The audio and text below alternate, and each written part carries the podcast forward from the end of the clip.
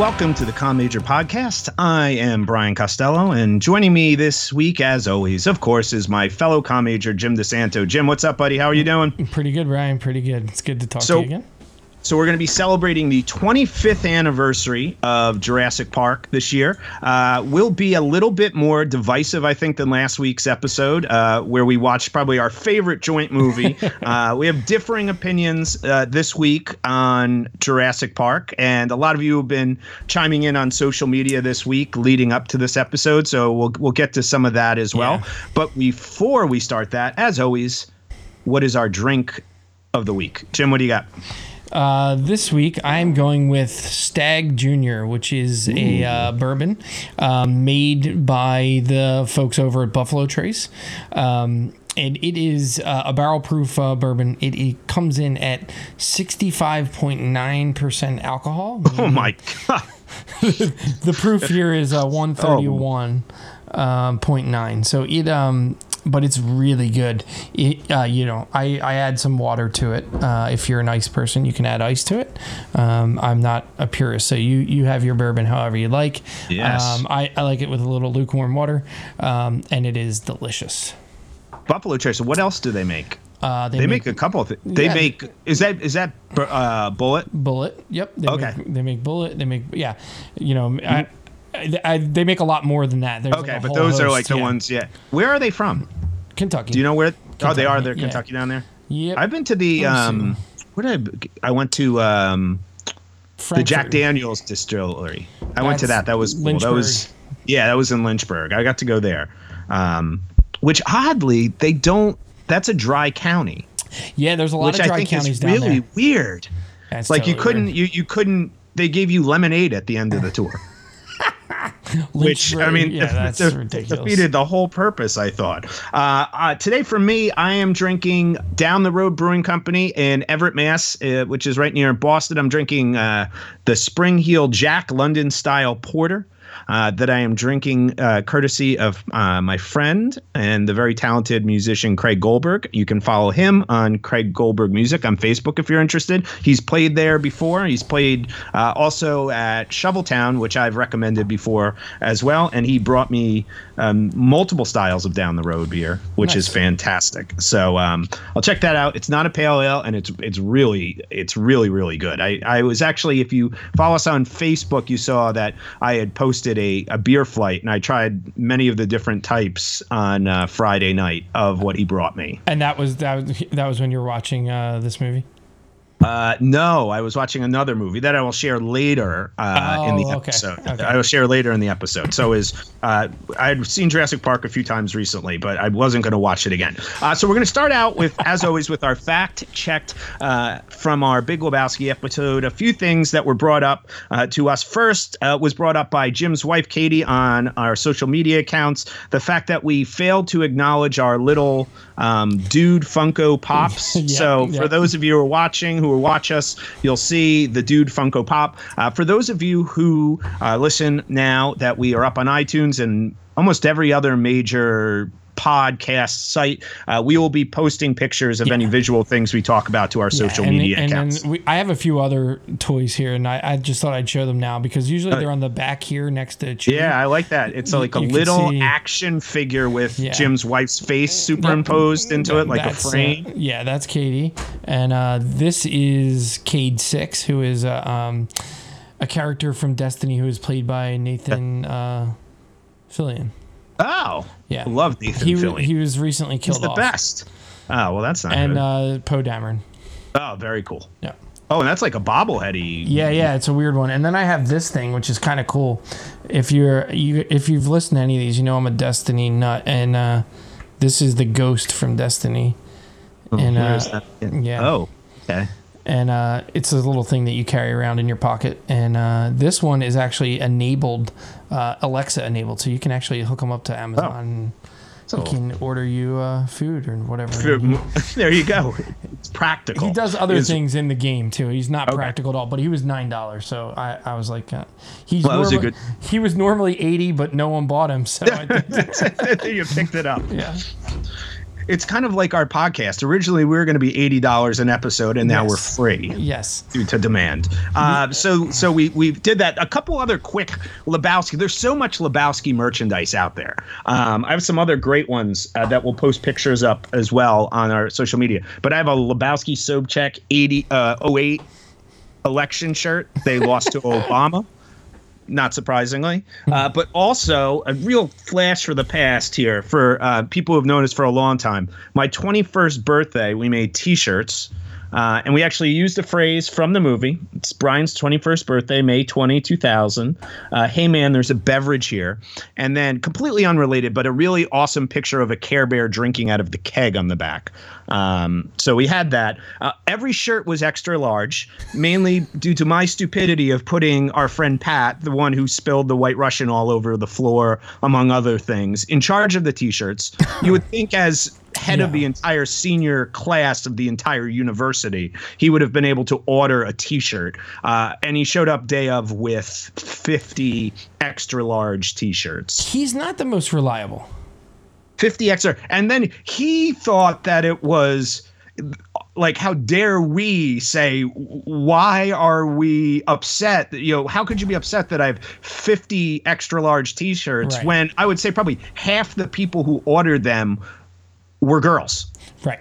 What were they going to do with an extra large t shirt? I feel like we're gonna have like five or six episodes, and we're gonna talk about Pat so much that, like, at some point we're just gonna have to have him on and and you know basically hold court. Like he should be judged for his actions.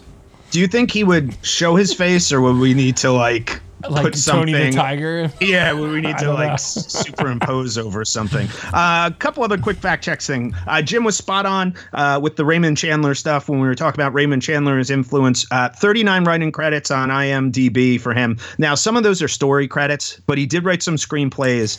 Jim was uh, spot on with Double Indemnity, uh, and another big one was Blue Dahlia. He actually got two Oscar nominations as a screenwriter.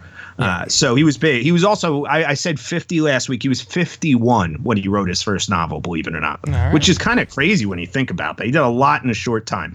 Uh, final piece is this. Of course, everybody was saying, can you tell us more about your idea for a Big Lebowski sequel? No one was saying that. Yes, everybody. So I uh, there's no storyboard No art, unfortunately. I made up a nice little mock-up movie poster here for those watching. It'll be on social media. Uh, the film Three Men and a Little Lebowski, Brandt, the dude, and Walter. No Uh, one. and- no one was and- asking for this, Brian. and now, I had a, a few thoughts here. Philip Seymour Hoffman is obviously dead. Now we know with the advent in technology where they can like face paint, make somebody young, take scenes. We could do that a la Paul Walker in the uh, Fast uh, Furious movies, or uh, the young Princess Leia in Rogue One. Just we could do that, or or they could just take one of the original cast members of Three Men and a Little Lady. Um, and I, my pick would be Steve Guttenberg, and throw Yeah. Steve Guttenberg in the he film. has really found probably- new life as like a creepy guy, and like he's in Ballers the last season. Oh, is he? like he was, like was he a- the owner?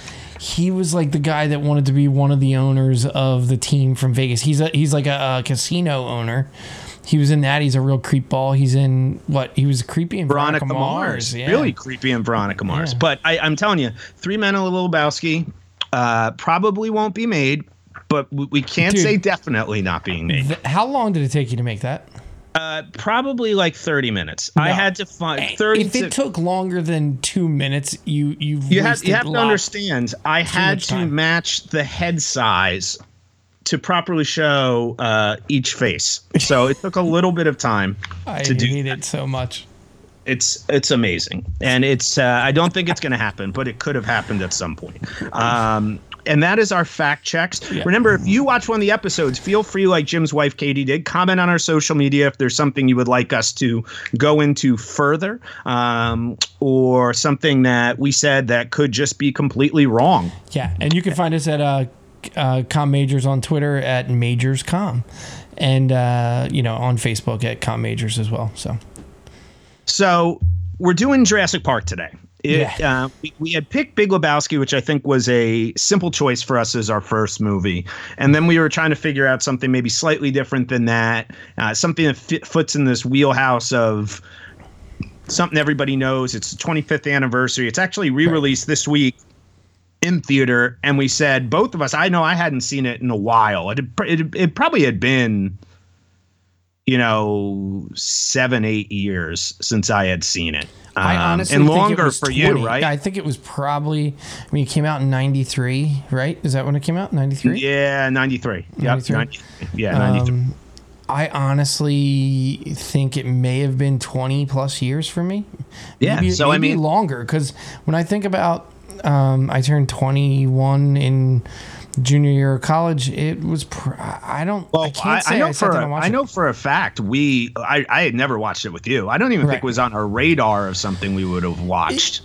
it never resonated with me. Like honestly, like I remember seeing it and I think I remember thinking it was cool and, and that'll influence a lot of what you hear from me tonight. But yeah, it, um, I know a lot of people hold this film very dear.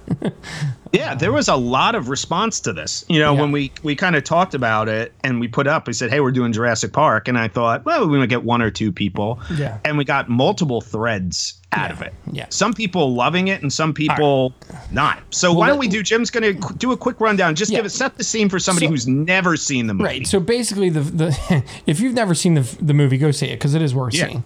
Um, but uh, basically, uh, we have two main characters: Dr. Alan Grant, who's Sam Neill, and Ellie uh, Sattler, who's played by Laura Dern. Um, and basically, they they're invited to a rich, eccentric guy's island where he has created an amusement park that uh, basically ha- he has live dinosaurs. Um, so he's like the Walt Disney of genetics. He he's building. He's, he's basically creating an amusement park where you can see dinosaurs. Um, it's on this island, and basically he's invited these guys there to uh, basically prove that it's a viable, safe thing for him to be doing. Um, and he they are accompanied by uh, uh, Jeff Goldblum, who is playing a mathematician named Ian Malcolm, who is obsessed with uh, chaos theory, um, and that that plays a huge part in the book. If you've read the book, and Brian's recently gone through the book, so it'll be Yeah, interesting I'm actually to hear. rereading. I have a. Co- I'll hold up a copy of it Yeah. with me today. So it'll be interesting to hear. Uh, you know, he's been able to pick out some changes here and there. Um, and basically, what happens is, you know, he gives them the tour. As they're on the tour, a tropical storm hits the island. Um, there's also uh, an inside job of one of the employees trying to steal some dinosaur embryos to take them to a competitor. Um, and you know, Play by play by the amazing Wayne Knight, aka Newman from. Seinfeld. Jerry. Jerry. Yeah. I, would, I wish he'd have done that with like T Rex. T Rex. He basically did like a few times. Well, he doesn't. His range as an actor doesn't necessarily, and I love it. But it's really he is kind of one one character. Right, to right. say he's typecast would be fitting, I think. Right. Uh, so he's trying to steal um, steal embryos, and basically all that leads to a perfect storm where um, dinosaurs get loose and all hell breaks loose. And basically, um, Ellie and Grant are have to basically rescue these two children with who are with them that are uh, Hammond's. Uh, grandchildren uh, who he's also brought to the island so they can enjoy hanging out with dinosaurs right Yeah, like, like, like- brilliant idea. Right. The whole premise of the film is, oh, these people have to come to tell me that the park is safe for anyone. Right, It could be right. disastrous. People have died. Let's bring my two grandkids. Right. All right. So so that's basically the rundown. That's that's basically the plot Yeah. of the movie. Um, in in a quick, uh, you know. Yeah, no, that was great. Um, so what we decided to do instead of doing that as a very long process is to uh, focus on a film in uh, film in six scenes. Yeah. Where you know each week we're going to pick six scenes that you know and, in we like dislike if it's something we we dislike. Um, though we're not really looking to have, a, I think, a bad movie podcast. I would hope, we but um, you know, That's six been that meet. perfected. Yes, and we're not going to be able to touch that. So Yeah. we're going to try to stay away from that. Uh, but pick six scenes that interest us for a variety of different reasons and kind of go through those scenes. And it'd be really interesting for people after you hear if you have scenes that you think you know should have been in those six scenes because it was you know it was a little difficult to talk about this. There's some other things we probably could have spent some time on. Right. but you know i think it's it's kind of cool to say if if we have to water this down to six scenes what are they that that tells a story. Um, so we're going to start out at the beginning, which I would assume we would most times, depending on how a film starts out. Right. But the opening title sequence um, of this movie, which is Jim was saying, I'm reading the book, which was a little different. You know, the book invested a little bit more time um, than the movie does at the beginning. Basically, the the film starts and uh, right away you get a very Spielberg Jaws vibe to it. Yeah. We we pull in off of the um, Universal logo, and it's raining at night, and they're moving this kind of animal cage to this holding pen that you see.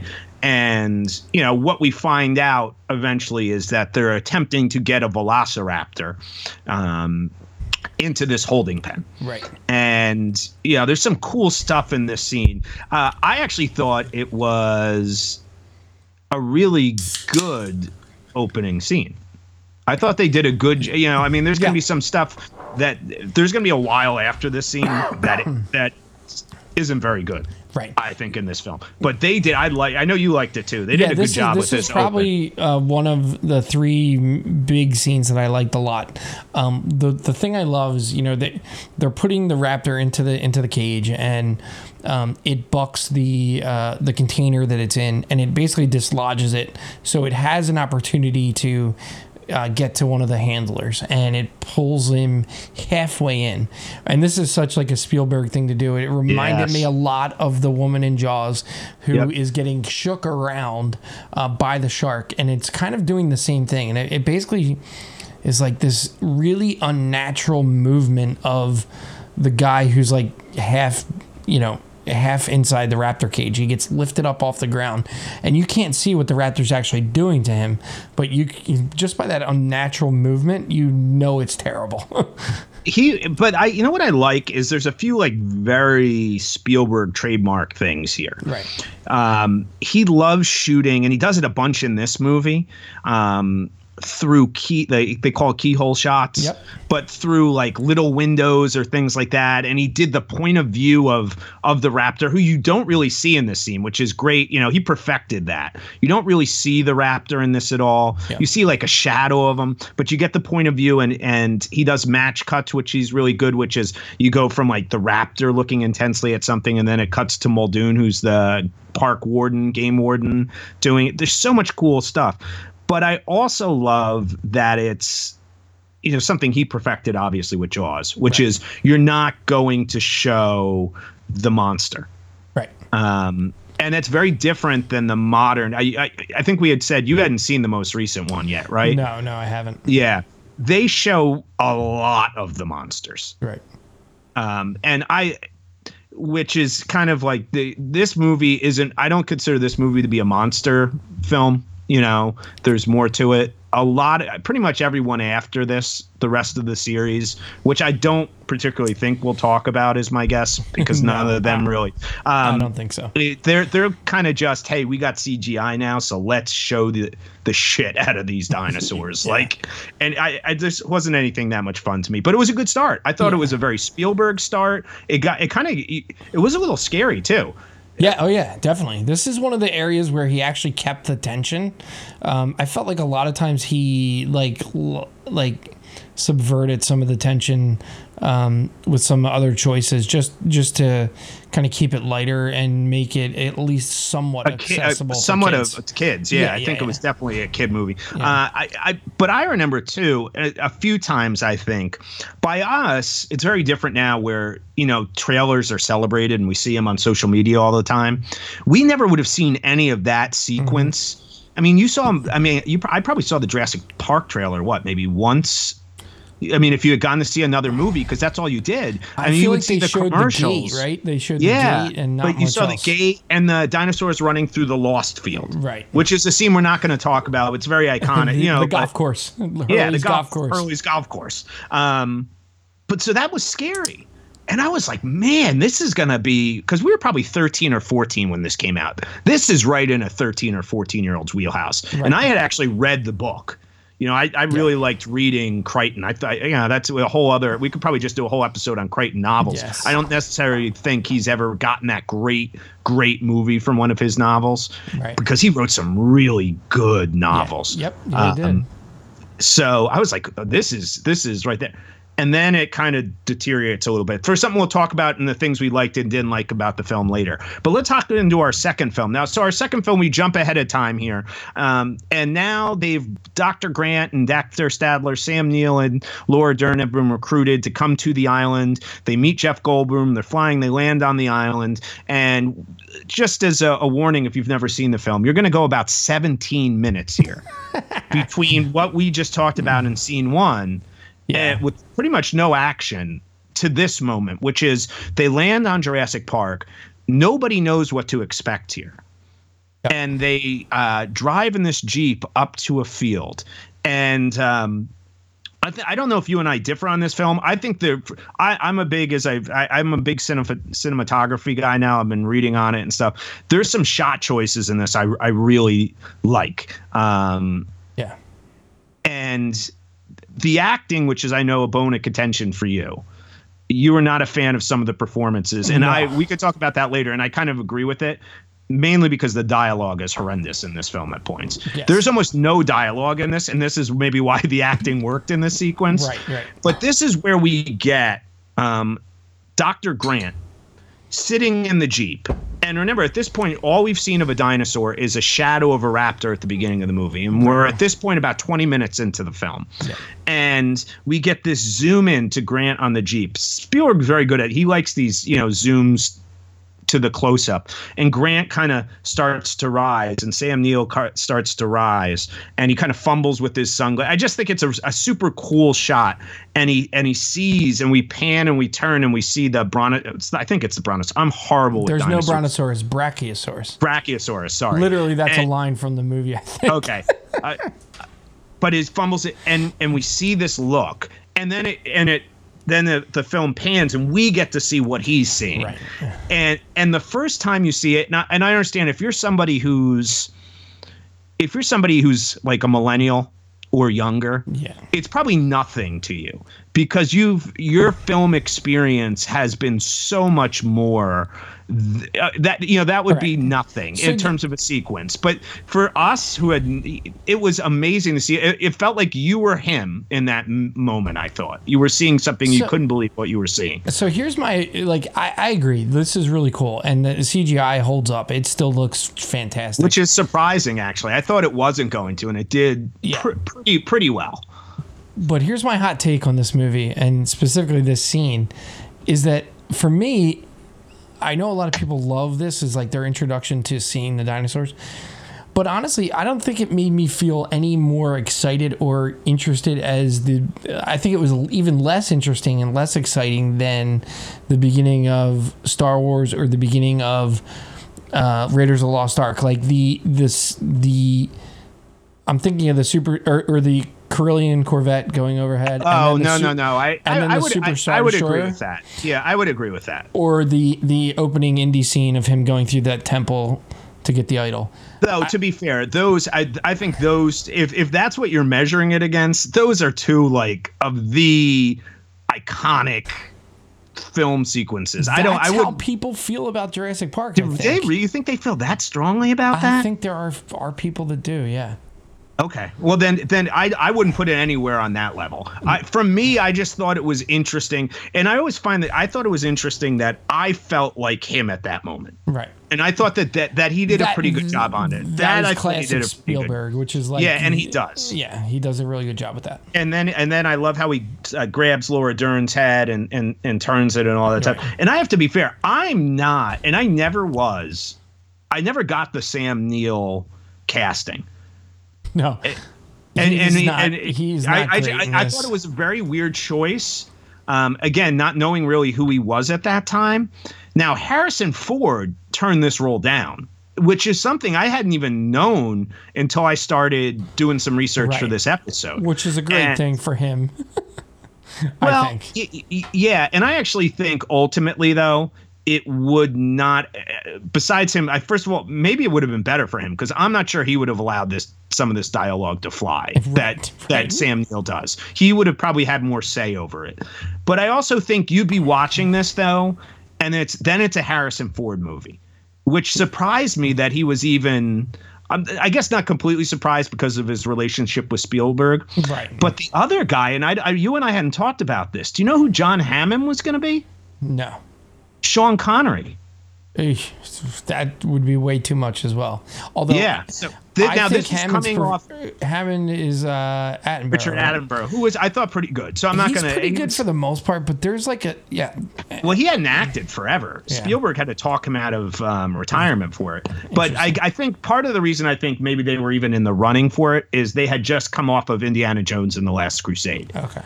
So when he was doing it, but uh, but nonetheless, I thought this was a good vehicle to introducing the dinosaurs. I thought there was some cool shot elements of it.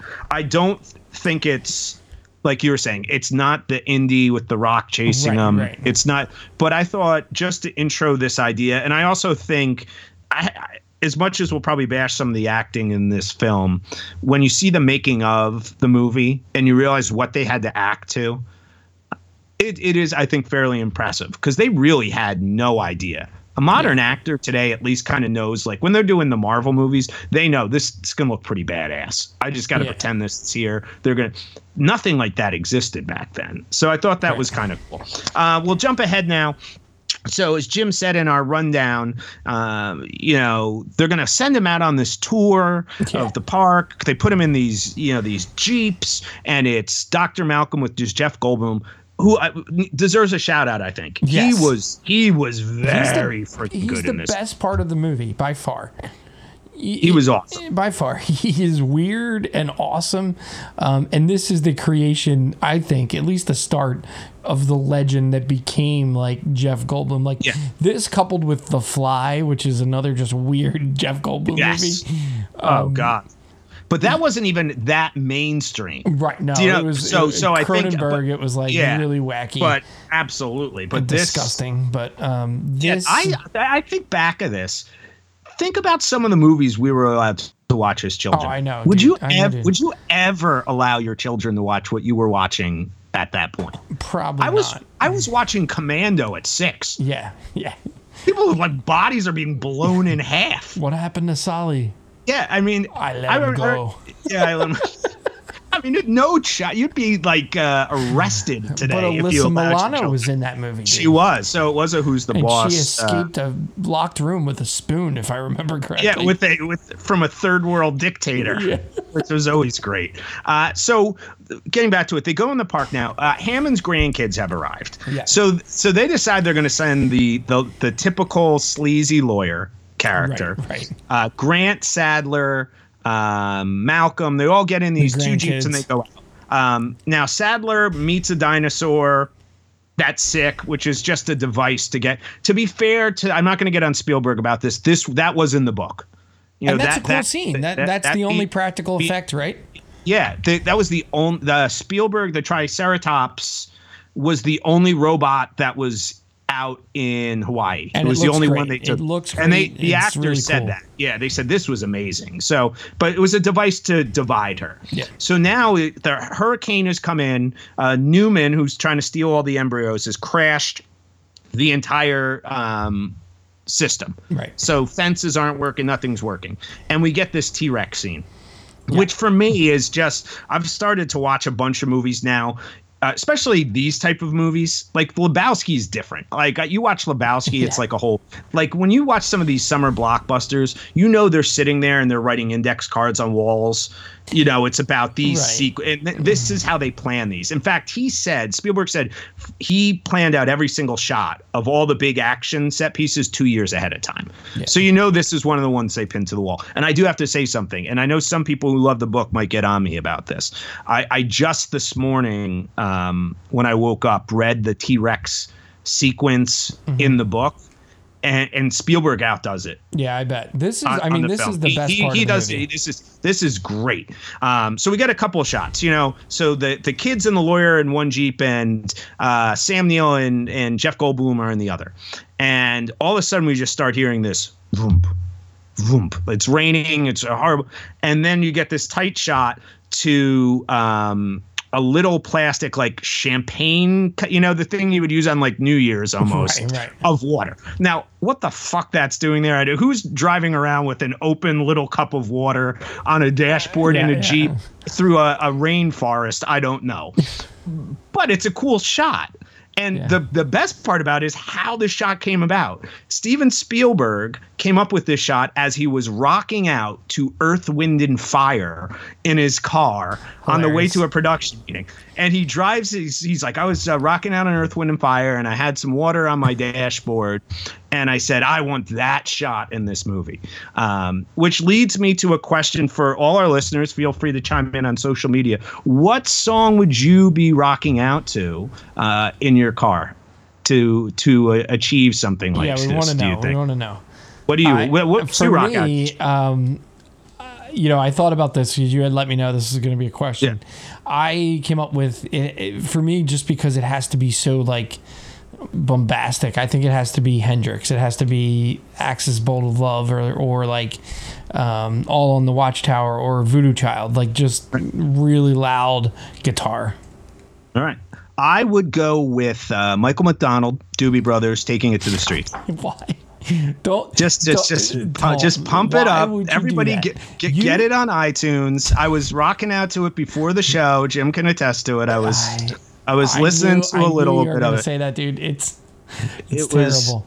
it, it is the best. Uh, and I mean, I mean, we all have to Yamo remember. burn this place down. Yeah, Yama gonna burn this place down.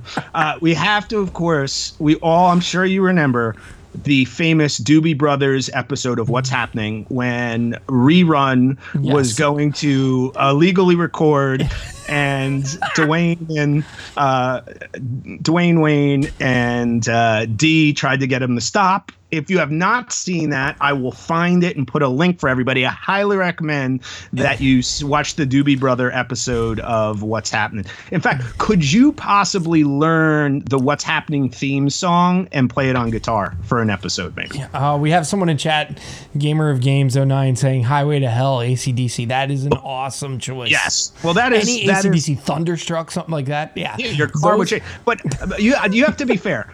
Two things we need to do um, for fact check for next week because this was a practical. Um, this was a, a practical event. Like they were able to get this ripple, and it came. They claim it came from playing guitar next to the water. Yeah, that's the I- only way. They, so I I, want to do two happening. things. I want for fact check next week. Your homework, Jim, is to I'll use this one right here. yeah, use use a guitar, set up a cup of water, and, and if you can have your wife film it. If not, no big deal. Yeah. Tell us if that can actually be achieved. I am going to attempt to drive around town, um, blasting Earth, Wind, and Fire, and see if that would actually be something that would motivate an It's- individual to create a scene like this. Because I don't see Earth, Wind. Even I, who would listen to Michael McDonald, don't think Earth, Wind, and Fire would be that type of song. You just realize how uncool Steven Spielberg really is. Yes.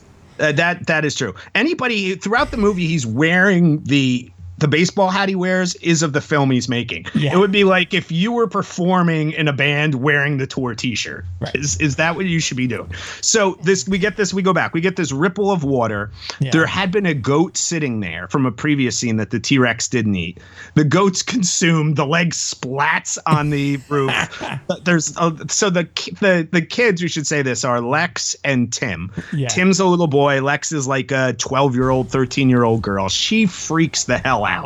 And then we finally, we haven't seen the T Rex at all. And by the way, we're almost an hour into this movie at this point, we should Right, add. There's right. been all sorts of like dialogue about stuff we don't need. And you finally see the T Rex. And it's a pretty thing. cool shot. It's Yes. a pretty cool shot. The the thing T-Rex. I really love about this um, is how quiet it is, and and it's quiet. You, you're looking up. They're looking up at the fence to see if it's electrified, and you see those like cables getting ripped down. But that there's really no score, if I remember correctly. At, very, at it's very faint. Yeah, you're absolutely and- right. It's and- very and faint. you don't hear you don't hear the T Rex like you feel it more than you hear it. Like you feel the the footsteps, and there's not like a roar yet. It hasn't like come through and roared. no, and they actually won a sound editing Oscar. Um, okay, for this. I thought it was pretty, and and I think the choice of no score here was was pretty good. Yeah. Uh, on the, wh- I love the main theme score. You know, the iconic Jurassic Park theme that John Williams does. The rest of the score, I think, is eh.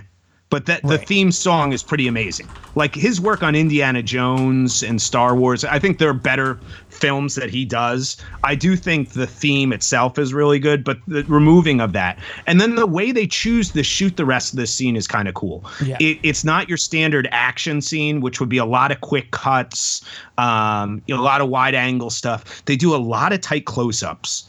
Uh, which are pretty cool. They almost shoot it like a horror movie, which I thought was the the use of sound, how much of the dinosaur he shows, the use of like the pouring rain, the Yep. rain as a sound effect. Um, the storm itself becomes a character in the scene, which I think is Yeah. is pretty cool. This is probably the this and, and a scene we'll talk about a little bit is the scariest part of the movie. Easily. It's it. Oh, and I think it's legitimately uh, scary. Yeah. you know, I think there's elements of it that you it's and maybe it's the way he shot. Again, I think the difference between the newer ones and this one is you can they think scary showing the dinosaur it's coming and they're making that scary. I think not seeing the dinosaur is scarier. Yeah. And I thought he did awesome. And, and props to Stan Winston who who passed away who was brilliant. I mean, he was he's really you could almost argue one of the stars of this through his robotics and all the stuff yeah, he yeah. created. He had done Terminator 2 before this, The Abyss with James Cameron, who really it was James Cameron who we, we I think in many ways have to thank for this because it was his ideas that were able to get this technology. But they were supposed to shoot this shot, this whole sequence with no rain. Right. Steven Spielberg's like, oh, I want this to be rain. It's going to be the storm. Blah, blah. And Stan Winston was like, dude, you never told me this. This is a this is an effing robot with foam on it. So they just shot it and they were like toweling it down in between sequences and but it's terrifying. The jaws, all this type of he just does a great job. And the sound again, and this struck me as I was watching it, that really impresses me. Everything we think of when we think of a look of a dinosaur now, the sound of a dinosaur is the the Spielberg slash Crichton creation of a dinosaur. Right, right. And I think that is, to me, that is so interesting. And there were some things, choices he made here, which they're not. And it's interesting. It's it's almost like he's echoing some of if you read the book, when the Doctor Wu character. Uh, we have another Wu. He's not Wu the carpet pisser. This Right, is a not the- different Wu. He's he's not pissing on carpets.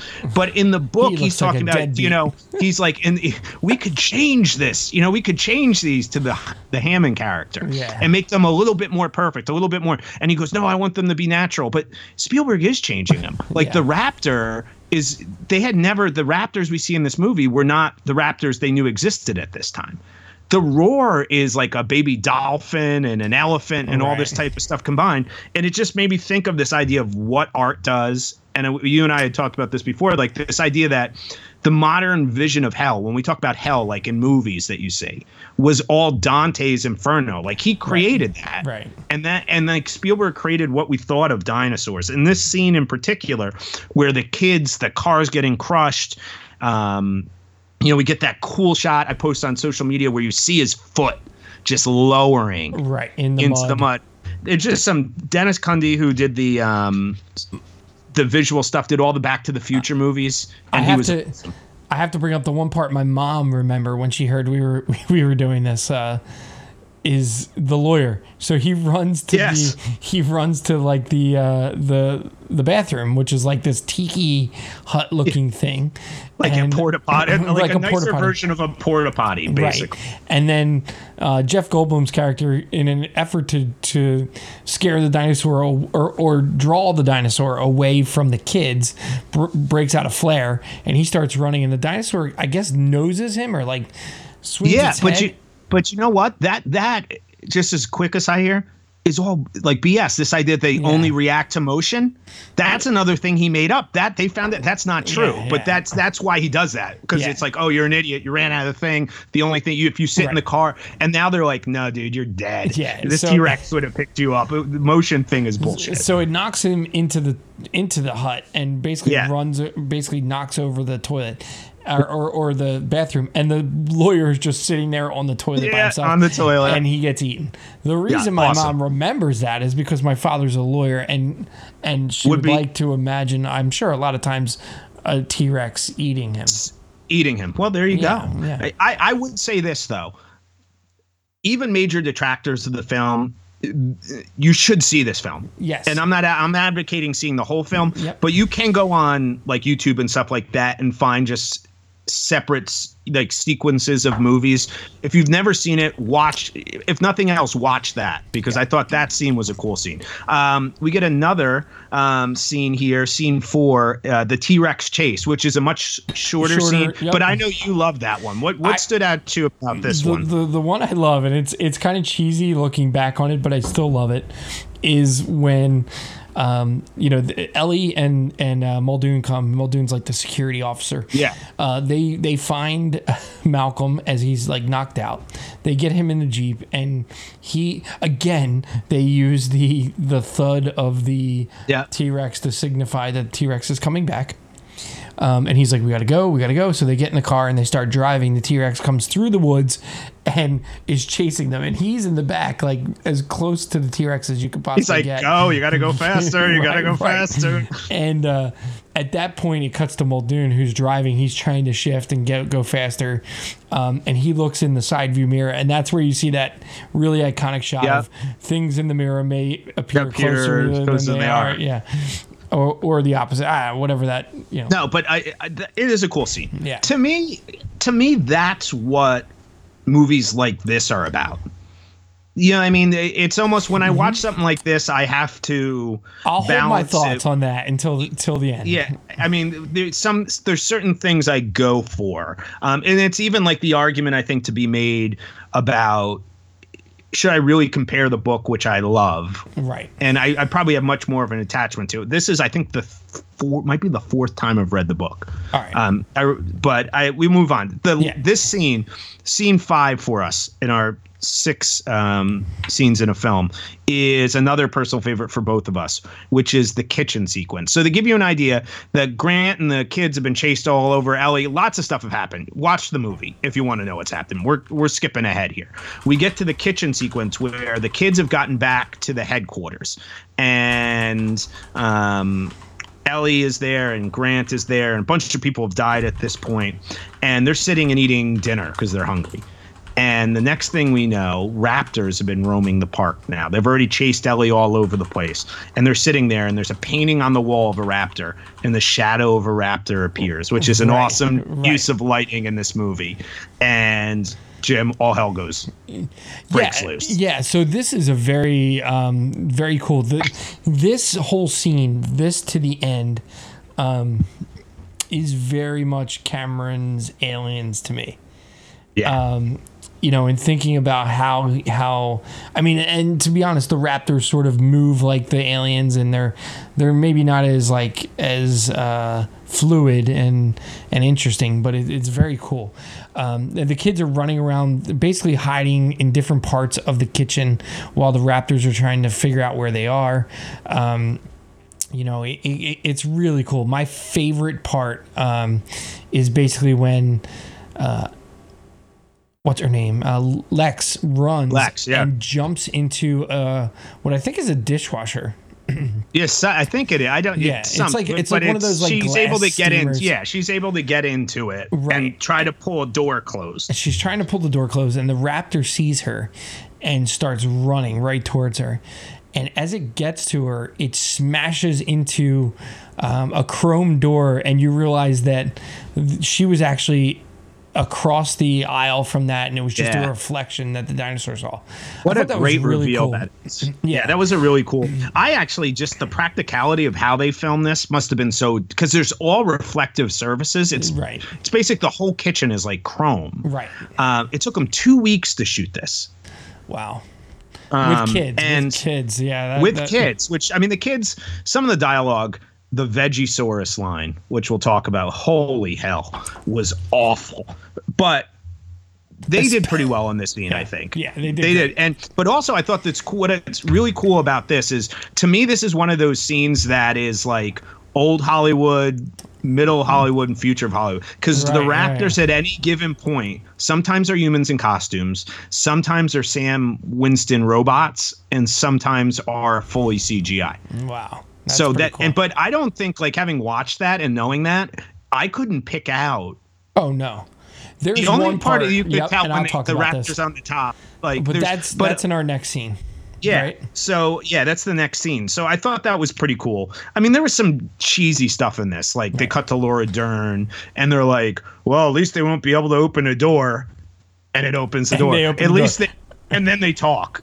And the urban legend for a long time was the voice screaming was tortoises having sex, but I, I they claim that's not the case. I mean, that would be interesting. Like, who would know what a tortoise having sex would sound? Yeah. People like, oh, what? Uh, the, excuse the meeting here. Uh, well, what are we gonna do? Well, we could we could have it be a lion mixed with like a hyena, or what if it's two uh, tortoises banging? Oh yeah, let's let's use that one. I mean, it's crazy. And- But uh, go the other No, funny ahead. the other funny part is that um, leading into our sixth scene is that the kids escape the kitchen area and they go running out uh, after they lock the T-Rex in the walk-in freezer. Um, now the adults who know that there are I'm sorry, not T-Rex, the the The Velociraptors. raptors, yeah, they, raptors. the adults who know that the raptors are loose and have already infiltrated buildings all in the park are basically just hanging out and, and being like, oh, the kids are over there eating. In yeah, they're just area." shooting the shit. Yeah, Yeah. he said, well, he's eating some ice cream. He'll be fine. Don't Yeah. worry about it. So the kids come running it's in. crazy. Right. This th- there was a scene before this that I, I do want to just mention real quick where um, Laura Dern is running back after after discovering Samuel. Jackson had been eaten by raptors, and she sees Sam Neill, and this is like they're being them being reunited for the first time in the film after after they've Yeah. been separated, and she screams from about fifty yards away, "Run!" No, it should run. Yeah, Yeah, it's it's, like weird. uh, it's like a meme. It should be a meme. It's Right. like the face, everything about it is But then what hap- horrible. what happens is he stands exactly where he was. She runs to him and Yeah. jumps in his and they arms, embrace. and they embrace. They embrace. They embrace. And they embrace for a while. Right. And, And then then it's like now it's just them yeah, sc- yeah, Where's the kids? Oh, they're eating ice cream. Yeah, don't worry about it. They'll be fine. So it's the- uh, it's wild. So um, this no, it's basically leads to the finale, which is you know it's pretty clear at this point the Raptors are quote unquote the bad guy here. yes.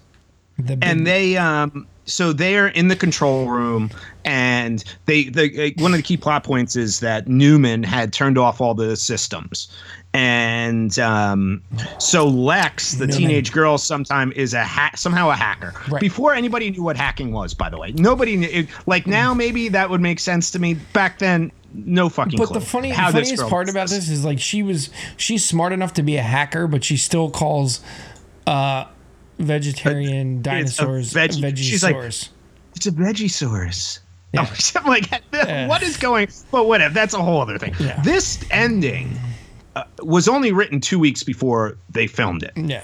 So there's some changes in the endings, um, and really the change was ultimately to give you an idea. Well, do you want to talk about the? You, I know there's one sequence you actually really Yeah. So like. So they're trying to escape from the holding room because the Right. Raptors come in and go from it there. Because I know you And love this, this scene. is my favorite part because it, it sort of is a reverse of the scene one of my favorite scenes from aliens which is and i, I feel like i talk a lot about aliens during this movie because i think it's a better version of this movie but well, yeah. Well, I mean, it's it's conceptually almost very similar. very similar except the theme park but Yeah, but I mean, yeah, yeah. Uh, so in Aliens, the the the characters realize that the aliens are above the drop ceiling coming into the room, and they they thought the door was sealed. In this, the the main characters are actually in the drop ceiling, and the raptors are below, and they're like jumping up trying to get them. Um, and there's a really cool shot where uh, Lex is is going across the drop ceiling and she she goes through a tile and actually starts to fall to the floor.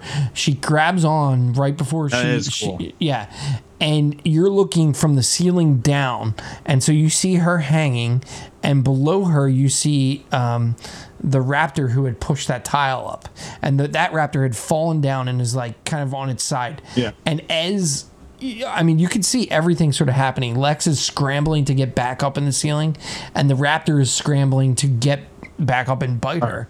Yeah. And as soon as the raptor jumps, you know, Grant pulls her. I think it's Grant. Pulls Yeah, it her, is Grant. He Yeah. pulls her back up into the ceiling, and that's one shot where you know it's CGI because you can actually see a little they bit of mapped her. artifacting. It's like it's a Yeah, little they weird. mapped her face because they Yeah. couldn't let they couldn't let a kid do that scene, so they had to do like. But yeah, no, that's awesome. Yeah. But they do escape. So then the next thing you know, they're they come out of this grate. The raptors are chasing them, and they're falling onto the T Rex Right. skeleton that we've been introduced earlier into it. They look like they have him cornered, and the next thing you know, this bothers me. Just I, I I, have to say this too, from a filmmaking fucking point of view the thing we talked about loving, which is the dropping out of score, the use of the vi- the fucking vibration of Earth, Wind, and Fire, the whole plot point of the T Rex that you know the T Rex all of a sudden out of nowhere through a doorway the size of like uh you know a normal door maybe. We don't, I don't see know how the T Rex gets in. the in T here. Rex comes in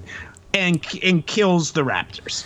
And Right. then they they get away and they, and you know the kind of and then well you do get a cool scene I put on social media the of the T Rex roaring and then the Right. dinosaur band but how the hell did that thing come in and nobody knew that it was there Right. it went through like a revolving door? Where did it come from? I mean at this point i'm wondering like they're like steven spielberg who by the way was prepping schindler's list which is like his you know it's the movie he wants to be known for for the rest of his Right, life. You know he's sitting there and he says you know what? I can finish this film 12 days early. They finished finished this film 12, 12 days early with no reshoots. And he's sitting there and be like ah fuck it. Uh, t-rex comes through the door and he eats these things uh, and uh, I, i'll see you guys later Yeah. uh, like uh, somebody somebody map that uh, digitally for me i gotta go uh, i got a movie to make and he, like- and the movie's over The T Rex could have been on fire actually playing electric guitar, and you wouldn't have heard anything in Yeah. this final scene. It, it just comes out of nowhere. There's no indication of where it came from. There's no indication that of how far this is from the T Rex paddock where it was hanging out, where there's plenty of other things to eat. He there's dinosaurs everywhere. Yeah, he would have run full freaking speed into that Right. building and taken everything down with it Right. based on all the things that have been established about this. Now, I will say the probably the very first time you probably do get a little bit of a jolt, you Yeah, know, yeah. because with movies like this, you suspend your belief because the first Right, viewing of it, you're like, oh my god, that was amazing. It makes no sense. But they get on the helicopter and they leave Jurassic Park, and we get the John Williams score, and, uh, and and we're out. This isn't even my like. If I had to pick like my my problems with this film, this scene, which makes no sense, but it's relatively cool. It um, is cool. Visually, it, it isn't, is cool. it probably isn't even in my top ten of things that are wrong with this movie. Now, and that's perfect. So why don't we go into thumbs up, thumbs down? We won't be negative to start. Let's do uh, some things that you liked. What are some takeaways? If somebody hasn't seen this movie, you're gonna like this, and Yeah. if this sounds like something you're like gonna like, watch it. What, do, Three- what do you have? Three things. First off, the opening sequence with the raptor raptor cage. You have to at least watch that. If you're not interested after seeing that scene, you Yeah. can probably stop watching the movie. But I thought it was interesting enough to keep watching. Um, and I still uh, still think this is a this is a movie is worth watching. But um, the CGI, it's still great. There is still very few moments in this film where it takes me out of the experience, and there are there have been hundreds of films since this where I watched them and I'm like, this the CGI is either egregious to the point of like distraction or um, just doesn't make a lot of sense. Uh, the Star Wars prequels. The prequels, uh, one that always really bothered me, and I'm going to talk about aliens again, is Alien Resurrection. Or no, no, Isn't that like er, the? I know which one you're Yeah, yeah, talking. yeah. Like the one that nobody uh, of the original batch, not the new stuff. It's a bad nobody movie. liked. It's Yeah. a bad movie, and there's bad CGI. Um, and then uh, the other thing that I loved, uh, the silence. Like I said it already, the silence during that first T Rex uh, attack, which I think is the best part of the movie. Yeah. Um, you just see, you know, everything's quiet. It's it's like this. Um, it's this really like weird moment like as the T-Rex starts to attack the car there's like silence but then there's the this like violence of the T-Rex and it's not accentuated with unnecessary sound effects and unnecessary score Um, it's really just the sound of like that dinosaur eating a car, basically like attacking a car. Love it. All right, three things I like. Uh, John Williams' main score, iconic. Yep. Uh, I wouldn't put I wouldn't put it with uh, Star Wars or Indiana Jones. Indiana Jones, I think, probably is the best theme event, and we'll, I'm Yeah. sure we'll watch Indiana Jones because Indiana Jones and the Last Crusade is my favorite movie of all time. Me too. Um, so we'll definitely do that at some point. But I love that, and I and I think that Wait, no, time out, time out. Did you, You say like Raiders. Last Crusade? yes, Oh, Last Crusade's Jesus my favorite. Dude. Last Jesus. Crusade's my favorite. I'm not saying it's my favorite. I'm not saying it's the best. I'm saying it's my favorite. It's a movie Um, about Jesus's cup, and he would That's agree okay. with me. Okay. Well, I like that movie. Um, but I think, and no, there's no. Um, I think he's the best at scoring films to make like two, not the best at scoring, but the best at attaching one theme to a movie. Yeah. Um, so he's amazing. Uh, second thing, a scene we didn't talk about is when Newman, the new spoiler, dies. uh, the dinosaur spits venom. First of all, that dinosaur does not actually spit venom, made up for the movie. Awesome. But there's a scene where it spits this like ooze all over him. He gets in the jeep, and then the jeep starts shaking. You don't see him being eaten, and you hear the scream. There's some sneaky, scary stuff in this movie. Yep. Considering it was a movie targeted to get kids to come see it to make all its money. Right. Um, and the third one is just one shot, uh, which was almost in that same sequence that you loved with the alien inspired thing. Yep. It's when the raptor is looking up at the drop ceiling and there's the reflection of the green DNA code shot all over him from Yeah. the computer. So I just thought, again, from a cinema like lit, all that stuff, I thought that was super cool. How about Downs for you? Uh, I know you had a, a Oh, bunch here. I but, could go mean, on Not to forever here. belabor it, but just a quick shot of the real issues you have with my- the film. uh, So I'll say this: I, I don't have as much nostalgia for this film as I think a lot of people do. Um, I never really. You don't have a t. You're not walking around I with your Jurassic I Park. T-shirt on, like I'm wearing now. I never really connected with it in that way. Um, I don't know whether it was age or it was um, whatever it was. I just never. I mean, I thought it was cool, but it was it was cool. That's it. Um, so I'll just preface everything with that. I, I think really the only thing for me now that this has this movie has going for it is the dinosaurs and how they look, what they sound like, and how cool they are everything else is basically a miss for me. Um, so I'll say like my my number one down is the characters. I think they're awful. There's not really anything developed here. The, the there no one has an arc that's interesting at all. Um, and there are characters from the book that really you could have created something interesting here.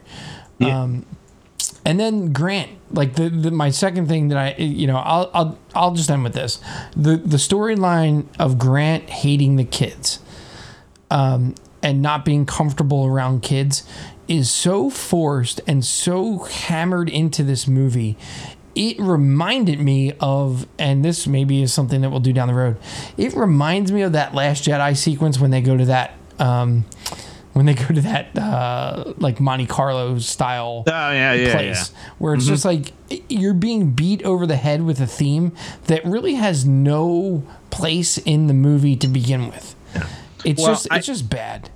I, I most of mine kind of fall in line with you, and like I said, I'm rereading the book. The Muldoon character is w- sold really short. Oh yeah, he's, He's awesome. bad ass in the But he, book. he and he's badass when we see him. He in is, the but you don't see him much. And I get it that that movie, him and Hammond, Hammond's a deranged lunatic in the book. right.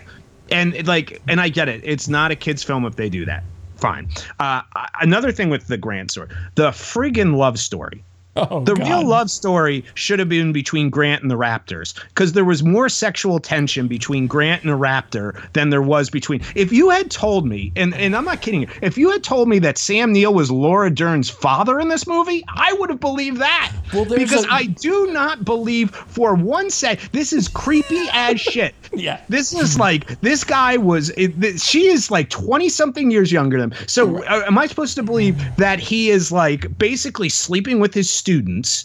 Um, to be able to get there was it would made they didn't care one The the bit about each is- other. It was horrible. There's a scene where Malcolm actually he seems interested in her, so he asks, he flat out asks Yes. Grant, "Are you guys an item?" And at that moment, as a viewer, I'm not even sure they are. No, because he's thinking about the raptor. Right. He's like, he's like, oh yeah, the raptor's Oh real. He's like, I only Oh thought it was dead for a while. Now it's a real one. He cared more. It was it was the horrible. And the my God, I get it. You're you're transferring a book to a movie. Right. So you're gonna. The, the biggest issue is always there's so much you can do. The amount of needless. This movie was over two hours. It could have been a tight 135 and maybe been awesome. Mm-hmm. And and I like the movie. And they should've I just do. picked- I, I, I'll tell you and what. I do. I really like the movie. But there was stuff we the book the chaos theory stuff is awesome in the book. That's the doesn't it, do, it doesn't really necessarily need to be in the movie. Um, Uh, I disagree. I, I just but they didn't do it service. So my that- point is you either you either do something service or you cut it. That's my point. There's a lot of things that in the book I texted you the other night and I highlighted a passage said Alan Grant loved kids. Why hilarious. change that about the character? don't It's know. like why would you change that? I mean, that's what bothered me and it and it's I don't know what it was. I don't know if it was that they felt and I feel like in some movies they feel there's gonna well nobody's gonna watch if there's not a love interest. Well, that's not true. Right. Nobody's gonna watch if you know why couldn't Grant like kids? Like why how were his actions going to be that much different and it just was like that ate up like maybe it only maybe you're going to say oh brian that's ridiculous It only ate up a couple of minutes of screen time you add up a lot of that stuff it adds up to a lot of screen. Time. But it was time also bad screen time. It didn't like that's the scene where I thought like Sam Neill, where I thought about your comment around um, Harrison Ford. Like Harrison can Harrison Ford can pull off that I'm uncomfortable around this person Yeah. kind of thing. Sam Neill just didn't. It was bad. do you think he was sitting there being like why are we wasting our time on this line. Uh, you want me to read it? It's raining on me, and I got a 50 foot tall robotic dinosaur over my shoulder. and you want me to talk about how I have commitment issues with children Right. with a girl who could be my daughter that I'm apparently dating. Um, it just didn't make any sense. So those right, are so- our thumbs up. Those yeah. are our thumbs up and thumbs down. I, Yeah. I again, I like the movie. So if we were gonna rate it, I think it's definitely rewatchable. I, I'm wearing a Jurassic Park shirt, and Jim is is dead on. P- there are people who love this, Yeah. and I've said this when we appeared on the Pop Addled podcast um, over the summer when I went down to Philly, which is a fantastic uh, podcast. If you've never listened to it, check it out. Um, I actually wore it just randomly. Uh, and it's not even necessarily for the movie. I like the book and all this type of stuff. Every time I wear it, Someone I get a something. comment on yeah. it. And it happened again. I took my daughter to see Christopher Robin, and I just randomly had it on. And they're like, I love that Jurassic Park shirt. As if I fucking stole it from Jurassic Park. It's a Target t shirt. Like- Like, anybody, yeah. anybody. Yeah, in fact, there is one currently on sale at Target. But it's like, you're right. People have this like obsession. And I like the book and I like about it. And I, you know, my, I've said, you know, my wife, it's one of the few movies she'll go with me to see because whatever. She just kind of, she liked the first one. She remembered it from a Yeah. kid. She hasn't even seen the other one. But That's I- that, I think that's what I'm saying. I, yeah, I don't think it's a bad movie. It is not. It is. I, I just don't think it, it deserves the praise that it gets. No, and I think rightly or wrongly, it gets a lot of technical praise that maybe James Cameron should have got. The- well, dude, when you think about the Terminator 2 came before this, it's not even the, close. and the and the Abyss. it's not that's even a close. really- those, The Abyss both is a really overlooked way, movie. Way better movies than I, this. listen, I agree. I but uh, for whatever reason, maybe it's Spielberg, whatever. It was at one point the highest grossing movie of all time. So maybe that's it. Yeah. And it's for people our age and a slightly younger than us. It was this movie that like changed people's lives. um, all right, so that's that's thumbs up and, and What- thumbs down. So okay, so one of the things we wanted to do on this podcast is just to kind of stay with the times. Is just you know have us comment on on things that are going on in pop culture uh, here and there, um, just to kind of stay give you some perspective on when these episodes are happening, what's going on, and I know Brian has something that he wants to talk about tonight. Um, I don't have anything, but you know I'll probably have something in the future. But I think Brian, you want to talk about something. What what, what do you Yeah, want to talk I about? want to talk about the DC movie universe. Which Why? in com- which in comparison to makes Jurassic Park look like Citizen Kane. yeah. This franchise is a steaming pile of shit from beginning to end.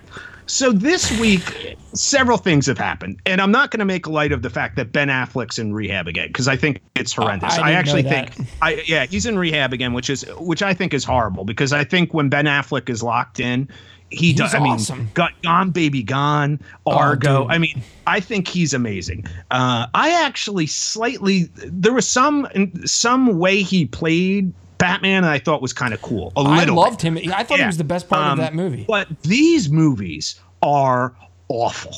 He's in rehab. They're making two Joker movies now. One with Todd Phillips and Joaquin Phoenix, which apparently is going to have nothing to do with the Jared Leto uh, Joker. whi- Which let me tell you something about the DC movies. And before like DC fanboys go ape shit, I watch Marvel movies, but I collected. I loved when we were little the the Justice League cartoon. Yeah. I freaking saved box tops to mail away for a Darkseid toy. People are like, oh, this Marvel, this whole freaking Marvel DC. Here's the here's the reality, everyone. The Marvel movies are good. The DC movies look like they might look like something, but they're written by my three year old son. Zack Snyder is a problem. Zack They need to get rid Snyder of him. was was was awful. I mean, Batman versus Superman. The first time I saw it, I fell asleep. I, I fell asleep Yeah. watching it at my house. It was that bad. Yeah. It was horrible. Uh, the, the problem is this. I was all in. Is Jim knows the the Chris Nolan Batman. I love Batman. That's my point. I didn't even really like Marvel. I didn't know. I mm-hmm. wasn't a comic reader Yeah. or anything like that. This franchise, we have Henry Cavill and his agent in Warner Brothers this week getting into like a Snapchat teenage girl argument over whether he's going to be Superman or not, which leads us to having Dean Cain, who's apparently still alive, going on social media saying, I'll play Superman. Meanwhile, Ben Affleck's in rehab and uh, they're saying, oh, well, you know what? Maybe Kit Harington from Game of Thrones at three foot nine can be Batman. Or Jon Hamm saying, I'll be Batman. And now they're saying, oh no, let's get Michael B. Jordan to be Superman. Superman, and then we're going to, and I'm like, the, the guy who plays um, Aquaman. Yeah, yeah. it- look, is Jason ridiculous. I mean, the only thing saving that franchise might be James Wan, who saved the Fast and the Furious franchises actually- directing. I so would go maybe see Aquaman, Maybe the guy who plays Flash is is a weirdo Yeah. and has no place in one of these movies. Um, the Suicide Squad I turned off after 25 minutes on the treadmill because I was watching it and I almost fell off because I was so disgusted by it. The franchise is garbage. It They is garbage. need- The only there's one thing saving it, and what's the one thing saving the entire DC universe? Wonder Woman. Wonder, Wonder Woman. Woman I still haven't seen it. movie Wonder Woman movie awesome Wonder Woman in Batman and Superman good Awesome, yeah. Wonder Woman in in Justice League which I only watched because I had a free credit from Redbox. And I was like there's no way that this could be worse than Suicide Squad or Batman vs Superman. And it was way worse. I mean it was absolutely horrible from begin from beginning to end was an abomination. You want to talk about bad CGI? Watch that movie. And this idea, the whole frame it's so aggravating to they me. need they a, need um, to, to blow the whole damn Yeah. thing up and stop. They and need a- it's what's his name? Who's the guy that basically is quarterbacking the MCU? Like yeah, uh, Kevin uh, Feige. Feige. Yeah, I don't yeah, ever. yeah. But Paul- I'm not sure. I'm not sure Jesus Christ could save the yeah, they, the they DC need someone that loves those characters as much as he loves the Marvel characters. Like if they could find someone like that, like a like a well, I mean, I know that like Lindelof, he has written some stuff for for like Batman. No, but that's the point. They, I actually think, again, this is difficult for me because I really want to like the DC universe. Like I said, growing up, that's what I knew. Yeah. I want, I mean, I went and saw the Brandon Routh Superman with Yeah. Donnie, who oh. you the Don, the same Donnie you saw the Big mm-hmm. Lebowski with when Yep. it came. So I'm all for. I, I saw first night opening all the Nolan Batmans. Yeah. I want this franchise to be amazing, and right now it's embarrassing. And I Yeah. feel, you know, who I feel bad for. I feel bad for DC fans who feel like they have to defend it. Right. You know, it's like some kind of personal front. They're like, "Oh, Marvel, we get like." I, you don't have to defend it. They're not good. They're bad. and every time you think they're gonna be good, they not. get they get worse. I mean, my God, w- was was Joss Whedon that desperate? Did he need a paycheck that much to go in and finish that up? Was he just that pissy at Marvel that I he's like, know. okay, I'm. Gonna-" It was so. Come on, that movie was a a, a dumpster fire. I haven't seen it. It was an absolute don't. That I'm just not interested. The fact that they're currently making a Suicide Squad 2?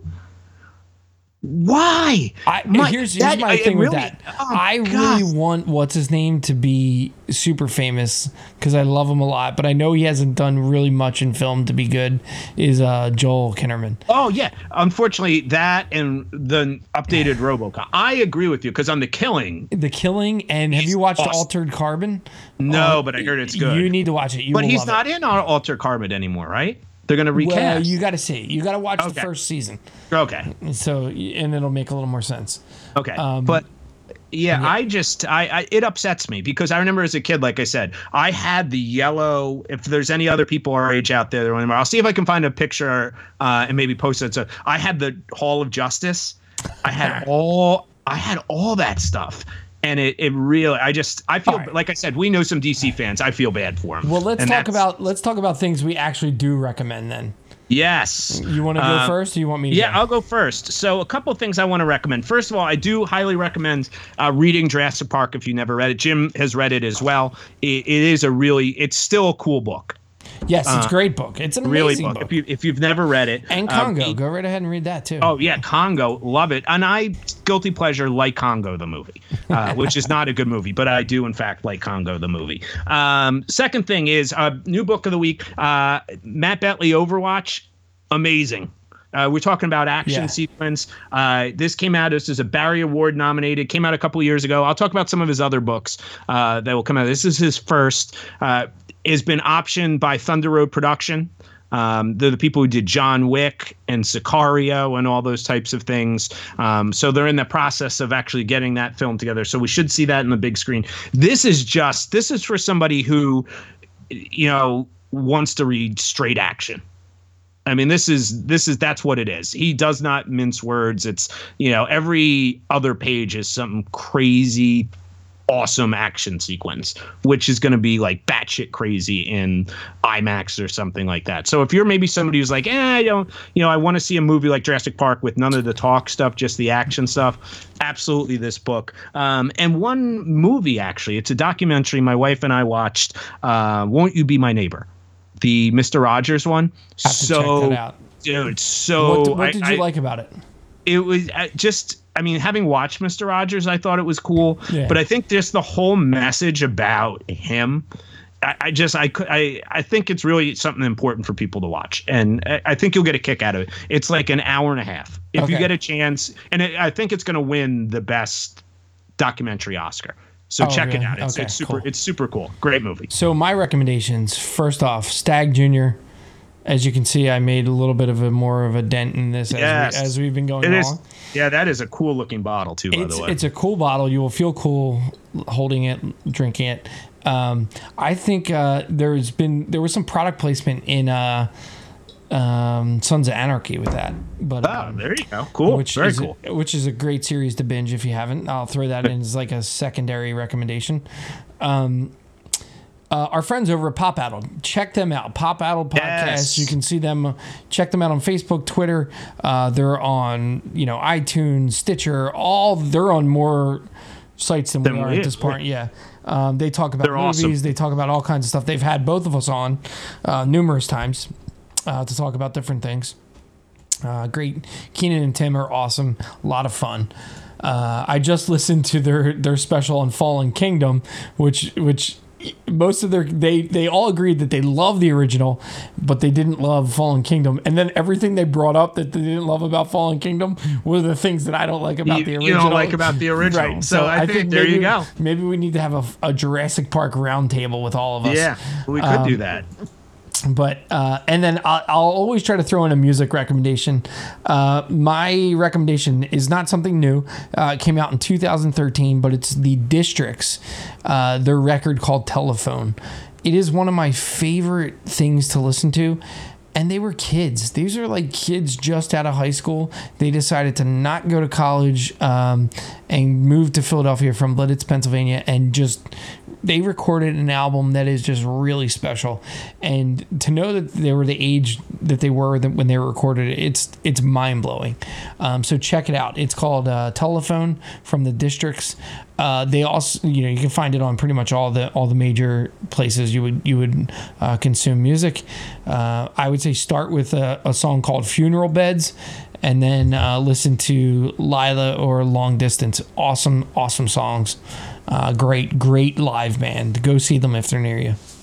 Perfect. Uh, okay, coming up next episode, uh, we put a fan vote out there, uh, and the damn it, results damn it, damn closed it. before, and I was victorious. Uh, I pl- I picked something about Mary.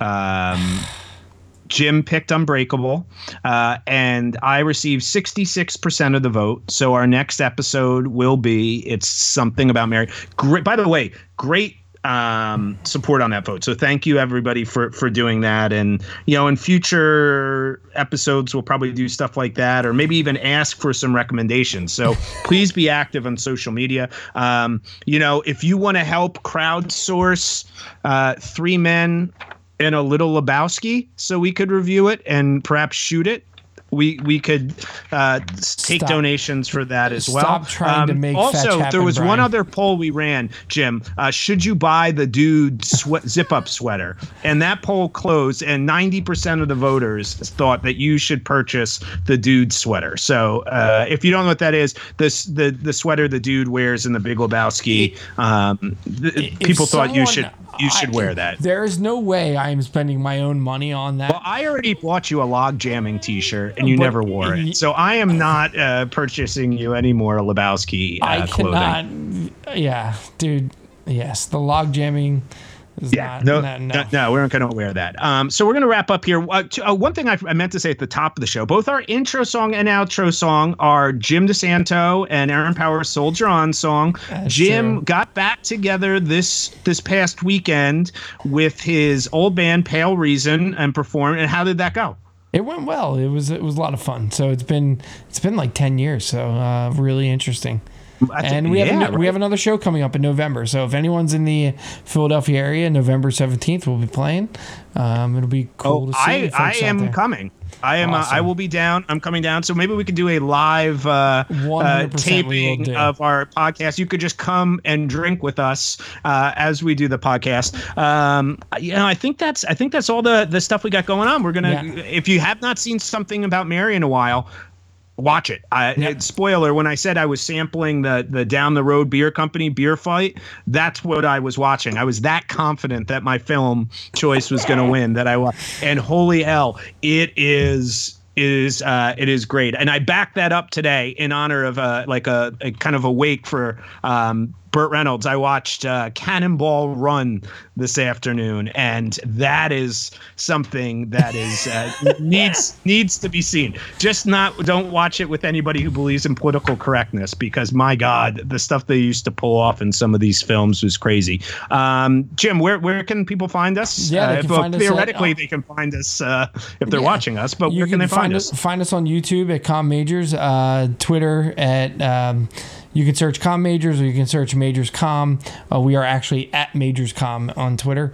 And uh, you can always come to Twitch and chat with us while we're uh, recording live at uh, twitch.tv slash soldier on TV. That's my channel. Uh, we got a few people in chat tonight talking to us, so it was great. Um, really, you, you know, feel free to join in the conversation. Uh, like us on Facebook and, you know, stay tuned because we got a lot of cool movies coming up.